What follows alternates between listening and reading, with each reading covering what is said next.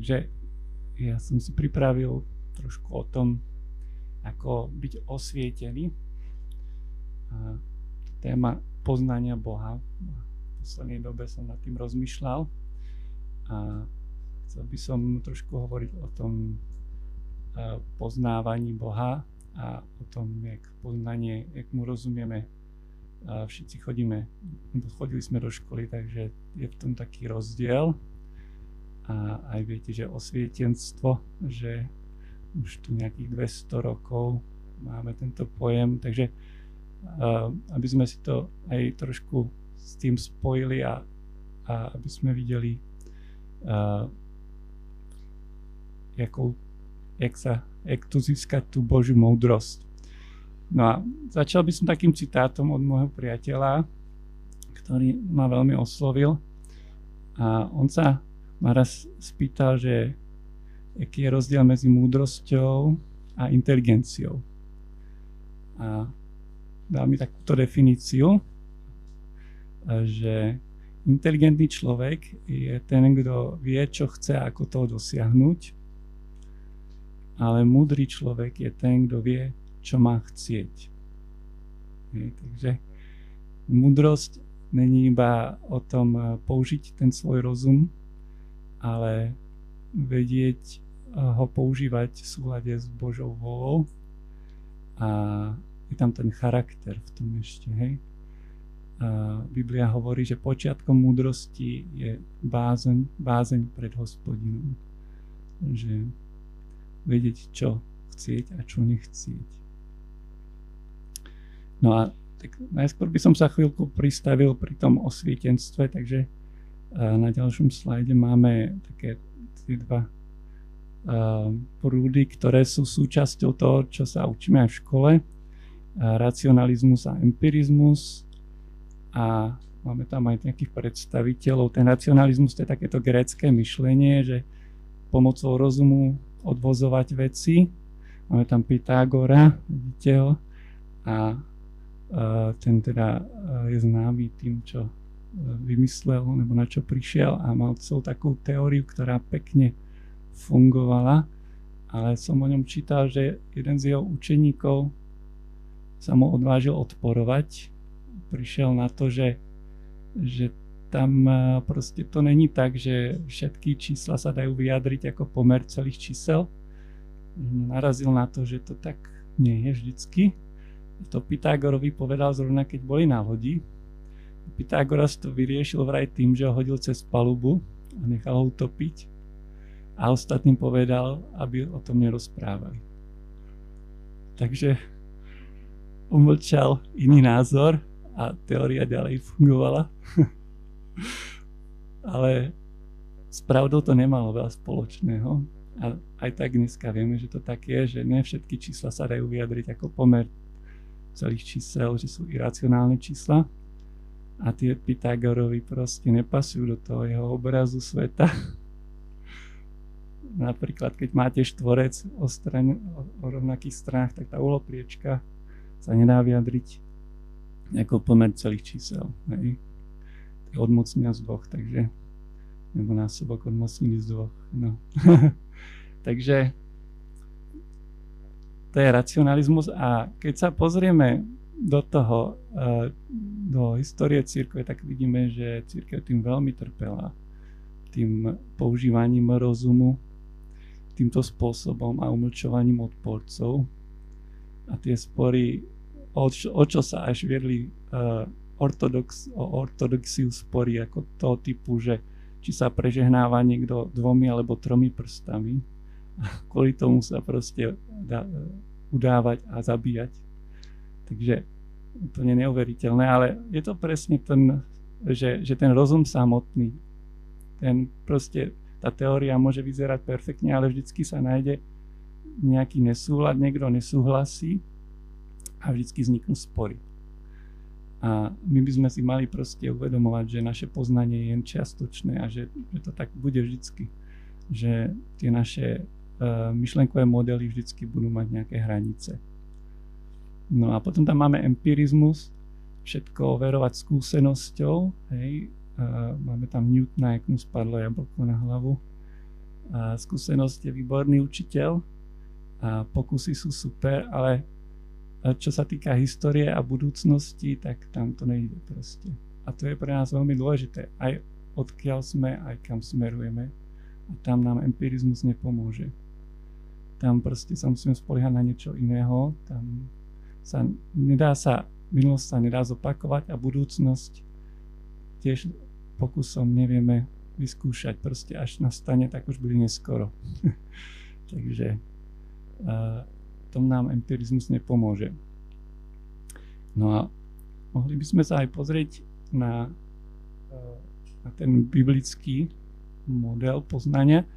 Je to také porovnanie, to mám od Braňa, myslím, že som to aj niekde už počul, že Grékovia riešili vlastne otázku, čo je pravda, ale Židia riešili otázku, stojím v pravde, hej, ako zostávať v pravde. A tam je vidno, že tá pravda proste je nezávislá, že to není vec, ktorú môžem mať. Hej. Proste pravda, aj keď o nej nič neviem, tak existuje. A ja sa môžem iba podriadiť tej pravde, prispôsobiť, hej. A potrebujem práve to svetlo, aby som ako čo najviac tej pravdy spoznával a bez toho svetla som obmedzený, som ako offline, hej. Že potom, potom tam tie nedostatky, to čo neviem, tak tam sa to prejaví v tom skreslení. No a ešte som tam s príslovím, no však v príslovech máme veľa o múdrosti, tak to je ďalšia rada. Dúfaj hospodina celým srdcom a na svoju rozumnosť sa nespoliehaj. Že je dôležitá tá viera v Boha. Tá, to, že uh, tú rozumnosť podriadíme Bohu a staviame, staviame na jeho slove, na tom, čo nevieme, tak to nám jeho slovo zjavuje. Hej? A to, to vlastne, potom ten rozum to môže dokreslovať.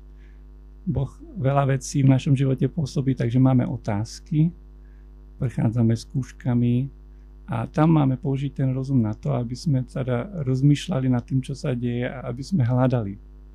Aby sme si ne, ne, nepovedali, že moja teória je jasná, všetko viem, hej, na všetko mám odpovedi, ale práve, že Boh nám dáva otázky, aby sme rozmýšľali a aby sme, aby sme ďalej poznávali a hľadali to svetlo. Že kto, potrebuje múdrosť, tak má prosiť Boha a Boh mu dá. To je, to je cieľom toho, toho procesu, hej, aby sme mohli ďalej a ďalej e, otvárať oči a vidieť hlbšie a lepšie. Prosím ďalšiu snímku. To biblické poznanie súvisí s tým, že, že spoznávam niekoho. Hej? Že taká blízkosť.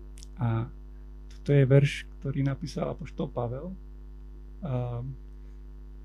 Všetci máme poznanie, ale poznanie vedie k namyslenosti. Láska však buduje. Takže ak si niekto myslí, že niečo pozná, tak ešte nepozná tak, aké treba. Ale kto však miluje, je od Boha poznaný. A to je práve to, hej?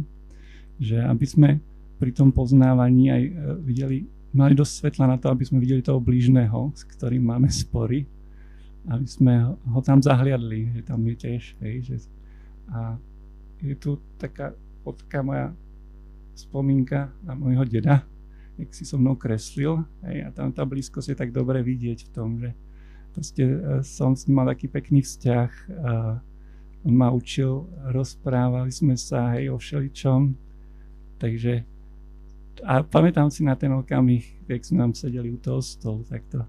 Takže uh, takto Boh chce, aby sme poznávali, hej, aby sme ako jemu sedeli na kolenách a sa s ním rozprávali a, a s ním riešili tie otázky, ktoré máme a vlastne v jeho prítomnosti rozmýšľali.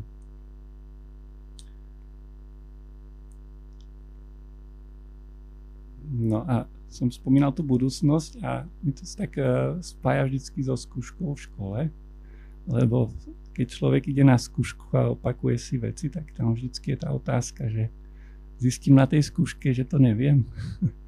zistím, jak som tomu mal rozumieť, alebo zistím, nebo, nebo sa môžem spláhnuť na to, že ten učiteľ vie, že ja viem. Hej. Ak som chodil na jeho prednášky, tak viem, čo bude chcieť a on, on dával otázky, ktorými ma donutil rozmýšľať, hej, a te, takže on vie, že ja viem, lebo ja som tým prešiel, hej, čo mi chcel ukázať, takže to nebude problém. Ale ak som na tie prednášky nechodil a nejak sa to snažil naučiť z nejakých papierov, tak potom u tej skúšky sa niekedy stane, že človek zistí, že aha, tak toto je. Ale to už je hodnotené. A tak, a ne, nedá sa to zopakovať. A je to presne to, jak som hovoril s tou budúcnosťou, že budúcnosť proste až nastane, tak už bude neskoro sa na ňu pripravovať.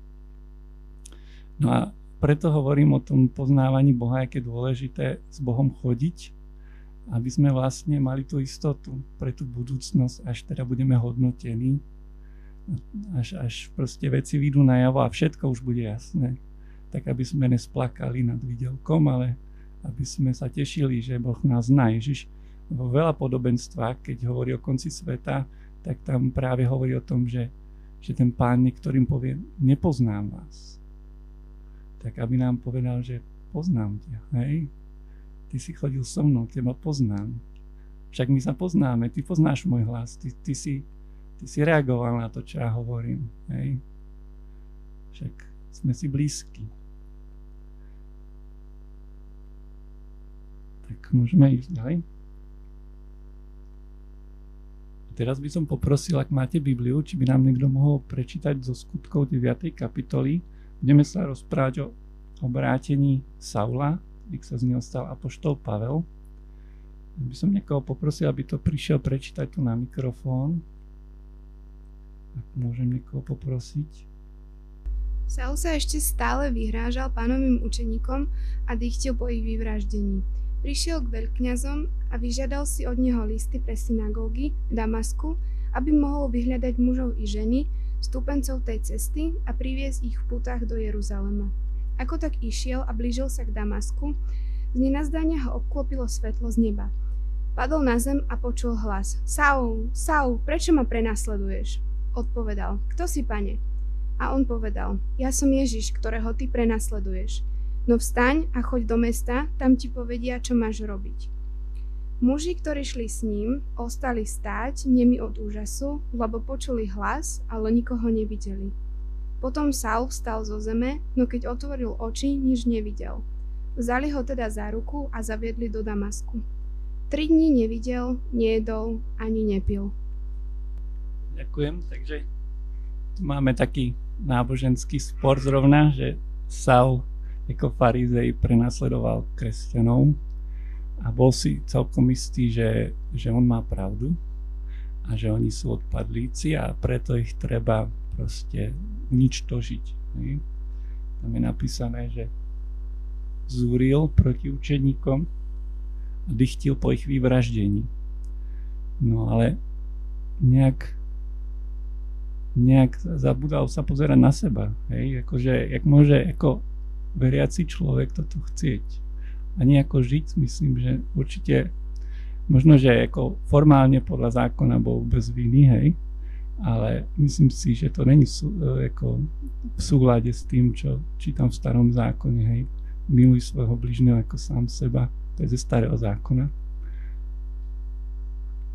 No a je zaujímavé, keď Ján píše uh, v epištole o tom o Bohu a o spoločenstve s ním, tak tam hovorí, že, e, že keď e, si myslíme, že sme bez hriechu, tak klameme sami seba a z Ježiša robíme klamára. A to sa Saulovi presne stalo. Ježiša mal za klamára, lebo Ježiš ho nejakým spôsobom vlastne usvedčoval z hriechu. No a on si myslel teda, že on vidí, hej. A Ježiš hovoril s farizejmi na, na inom mieste, tiež o tom píše Jan, môžeš nám to tam dať. A tam docela vystižne toto platí aj na Saula. Že Ježiš povedal, uh, prišiel som na svet, uh, súdiť som prišiel na tento svet, aby videli, ktorí nevidia a aby oslepli, ktorí vidia. No farizej sa spýtali, chceš tým povedať, že my sme slepí? A Ježiš im povedal, Keby ste boli slepí, hriech by ste nemali, ale vy hovoríte, vidíme, tak váš hriech ostáva. Že tí, ktorí hovoria o sebe, že vidia a pritom neprichádzajú k svetlu, aby ich skutky nevyšli najavo. Tak to sú tí zvodcovia. A takých, takých je veľa. A dôležité, aby my sme neboli medzi nimi. Hej. Lebo až, až jednou všetko vyjde najavo, tak potom sa to ukáže.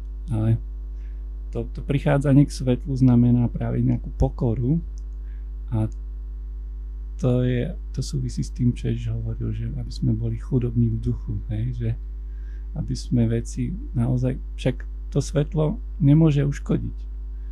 Buď uvidím, že je niekde nejaká chyba a už je tu Ježišova obeď, aby sa veci napravili, alebo uvidím, že robím veci v Bohu tak, jak mám a dobre. Ale prečo by som sa tomu svetlu bránil? Tam je v tom pícha proste.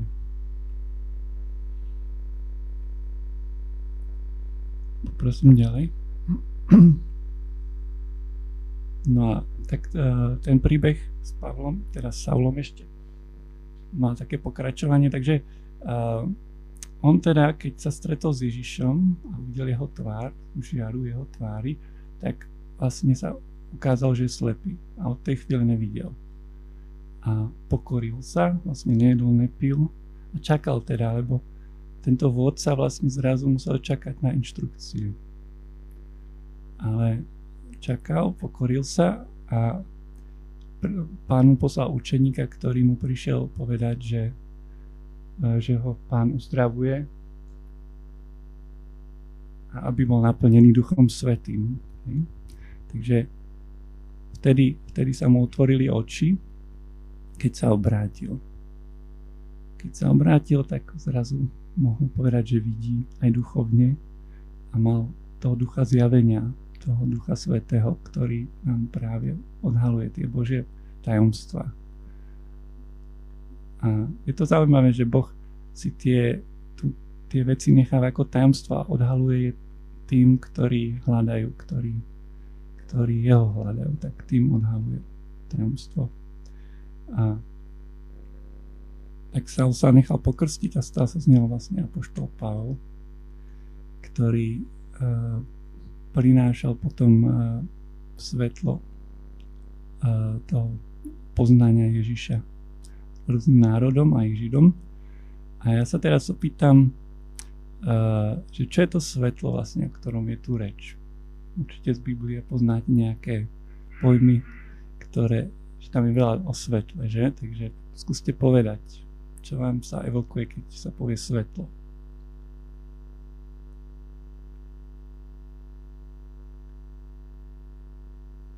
Duch Svetý,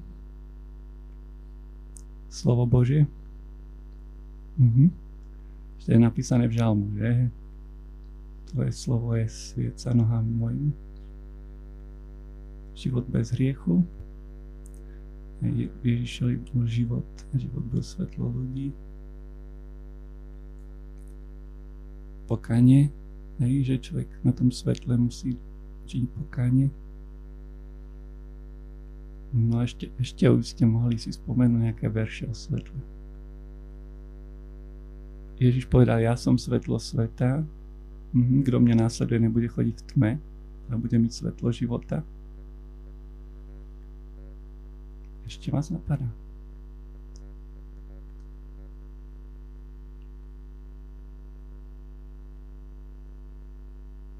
Tak môžeme tam dať ten slajd. Ešte, ešte Boh je svetlo, napísané v Biblii a není v ňom najmenšej tmy. A tiež evanilium je o svetle. Hej. Evanilium, uh, svetlo Evanília slávy Krista.